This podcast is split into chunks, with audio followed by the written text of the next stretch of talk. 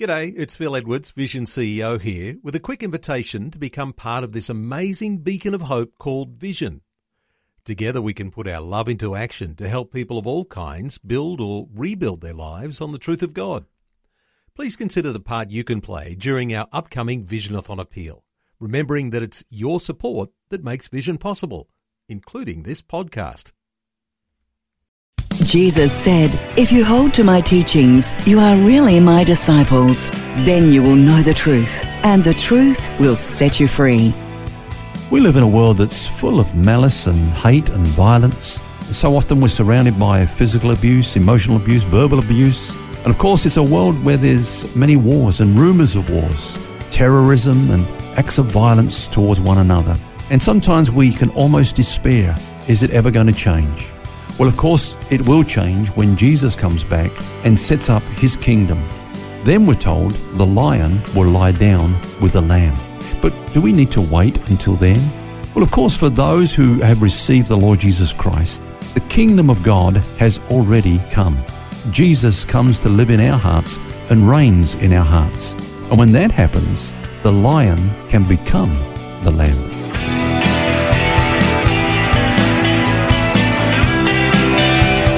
This is Set Free with Ken Legg. Thanks for joining us. This week we've been looking at the subject of coping with criticism, something we all have to do from time to time. And just a quick recap. We started the week out by saying that it's important that we should be careful who we allow to speak into our lives because words can shape our lives. And if we let the wrong words to get a grip on us, then they can possibly even devastate us. We saw how Charles Spurgeon was almost destroyed by the words of his critics, and also great leaders like Paul in the Bible and Jesus were constantly criticized. And Ken, as you say, everyone that God has used has had to learn how to cope with criticism, haven't they? That's right. And, and remember that criticism often says more about the critic than it does about the one being criticized. Mm. Let's just give you a couple of examples there. You remember uh, when Hannah came to the temple she was speaking to the Lord, but words weren't coming out. She, her lips were moving. And Eli just automatically assumed that she was drunk. Maybe he was projecting the behavior of his own sons onto this woman.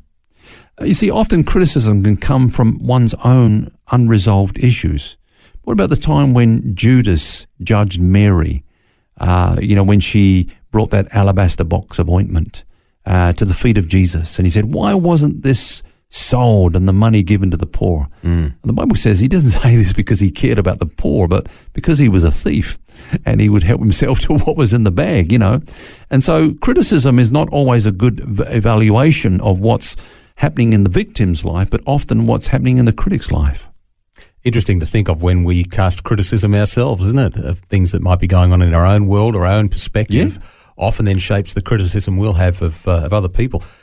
we've learned a lot uh, looking at people like Paul, for example, and these stories you've just noted just there, you know, when when these guys were under the pressure of criticism, let's just look at Paul again. In fact, uh, of what he did. Well, first of all, he had little regard for what his critics had to say. He said, "With me, it is a very small thing that I should be judged by you." But secondly, it's important to be accountable, and this comes out of mutually accountable relationships in the body of Christ where you know that any criticism that comes your way is going to be constructive criticism. It's come from a heart and a person that really cares about you, wants the best for you. And I always say avoid these kind of hit and run critics that just want to dump on you and then shoot out the door, mm. you know? Uh, that's not of God. And don't read anonymous hate mail that's just going to mess with your mind and leave you under a lot of condemnation for the rest of the day. We need to put a boundary around our lives and guard ourselves from that kind of thing. But thirdly, of course, we do need to learn to self evaluate. God has given us a conscience. And so our friends are greater than our critics, but our conscience is greater than even our friends. But we've said there's something even greater than our conscience, and that, of course, is God himself. Remember, uh, Paul said, I don't know the against myself, but I'm not condemned by this. I'm not even judged by this. He who judges me is the Lord. And I think that means two things. First of all, regarding our position, that that judgment concerning who we are, you know, the value that um, is placed upon our lives, that has already taken place at the cross. We couldn't get a greater value judgment than what Jesus did at the cross. He said, This is how much you are loved. This is how valuable you are. You are of unsurpassable worth. Now, only God knows how precious we are. So don't let others tell us otherwise. Don't let other people bring us under condemnation and low self esteem by their criticism. Now, concerning our practical walk, you know, the things that we do, our behavior and so on, well, God will guide us. Uh, John says, if our heart condemns us, God is greater than our heart and he knows all things. Beloved, if our heart does not condemn us, we have confidence towards God. So if our heart condemns us, there's no point in proceeding further because God is greater than our conscience and he won't give us the green light if our conscience gives us the red light. It really comes down to us understanding what our position is with God. And I mean, you use the phrase self esteem. Yeah. I'd actually probably go on a limb here and say that it's more about us understanding God's esteem of us. So Yeah. how God actually values us. And when we get our head around that and really understand it, then to a certain, certain degree, it doesn't matter what anybody throws at us. Yeah. It won't stick because we get our value from Him. Now, recasting back to yesterday as well, we looked at the fact that whilst we can learn to handle criticism, we still have to deal with the critics themselves because uh, sometimes they stick around and they don't necessarily disappear from our lives. You mentioned that God gives us meekness. Let's just recap on, on that. Yes, um, meekness enables us to walk away and leave our critic to God. Now, if anyone needs to deal with your critic, God will. But of course, if you do, He won't. Uh, when we strike back at our, at our critic, we're basically just meeting flesh with flesh. And so, as to strike back at criticism with words, whether they are words of self justification or counter criticism, that's the way of defeat. It's to meet flesh with flesh. Oh, that is so much easier said than done Yeah. because, you know, we just want to respond back. Yeah. But again, look, let's look at Jesus you know, when he had his accusers. Yeah. What did he say? Uh, well, let's look at what he did say. Um, in fact, let's just read what Peter said about Jesus. He said, Christ suffered for us, leaving us an example that you should follow his steps, who committed no sin, nor was guile found in his mouth, who when he was reviled, did not revile in return. When he suffered, he did not threaten, but committed himself to him who judges righteously. Now that's the important thing. He didn't just walk away and leave it sort of hanging. He committed the situation to God. Because as I say, if anyone needs to judge our critic, God will.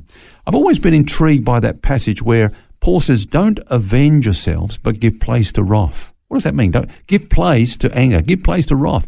Well, he goes on to say, because it is written, vengeance is mine, says the Lord. I will repay. So we give place, we give room for God to move in that situation. That's what I say. If we react to our critic, if we seek our own revenge, then God will not act on our behalf. But if we give place for God to move, that's exactly what he would do. Remember David, he had his uh, critic, you know, Saul was always constantly hounding him and really wanted to put him to death. And in fact, David had the opportunity on two occasions to take Saul's life. You remember he was surrounded, um, uh, he surrounded Saul when Saul was sleeping in the cave, and one of his men said, Let me go in and take him out. And David said, No, don't touch the Lord's anointed. But he said this He said, His day will come. If anyone needs to take judgment or revenge upon Saul, it's God's will to do that. He'll do that in his time and in his way if he thinks it's necessary. Mm. But it's his department. And so he said, His day will come.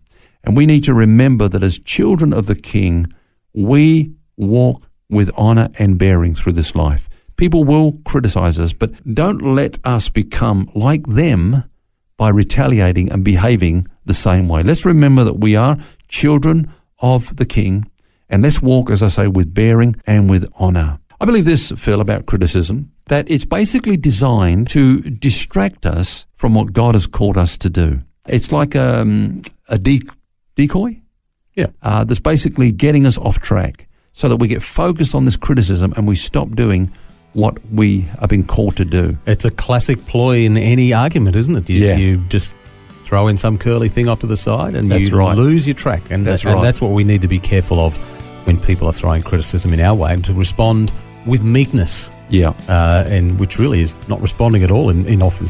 And we do need cases. to focus. So the thing is to, to keep focused on what God has called us to do and not become distracted by the criticisms and the judgments of others.